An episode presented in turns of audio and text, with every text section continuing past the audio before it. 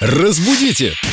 Далее! Краем уха услышал, что тема нашей сегодняшней программы будет касаться медицины, но у нас же в гостях культуролог, знаток русского языка Виктория Полякова. Ты еще и в медицине разбираешься, получается?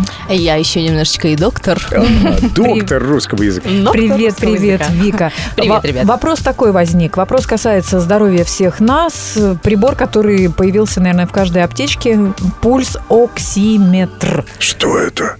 Ну, такая штучка, куда палец вставляешь, и прибор показывает Степень насыщения кислородом в крови. все верно. Измеряем сатурацию. Измеряем сатурацию пульсоксиметром. А вопрос, собственно, в чем? Вопрос в ударении в этом слове. Да. Кто-то ставит пульсоксиметр и как угодно, с- куча всяких То ли вариаций. оксиметр.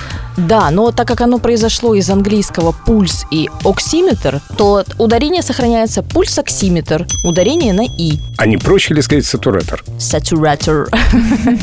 Ну, видимо, это менее понятное слово в нашем языке. Но будем иметь в виду и этот синоним. Да. Спасибо, Семен. Можно еще сказать напалечник, измеряющий кислород. Сатуратор. Спасибо, все предельно ясно. Теперь хотелось бы пожелать здоровья и, конечно, чтобы наша кровь была насыщена кислородом. А вот самая мама, не горюй. А ваша жизнь была насыщена прекрасными впечатлениями и эмоциями. Будьте здоровы!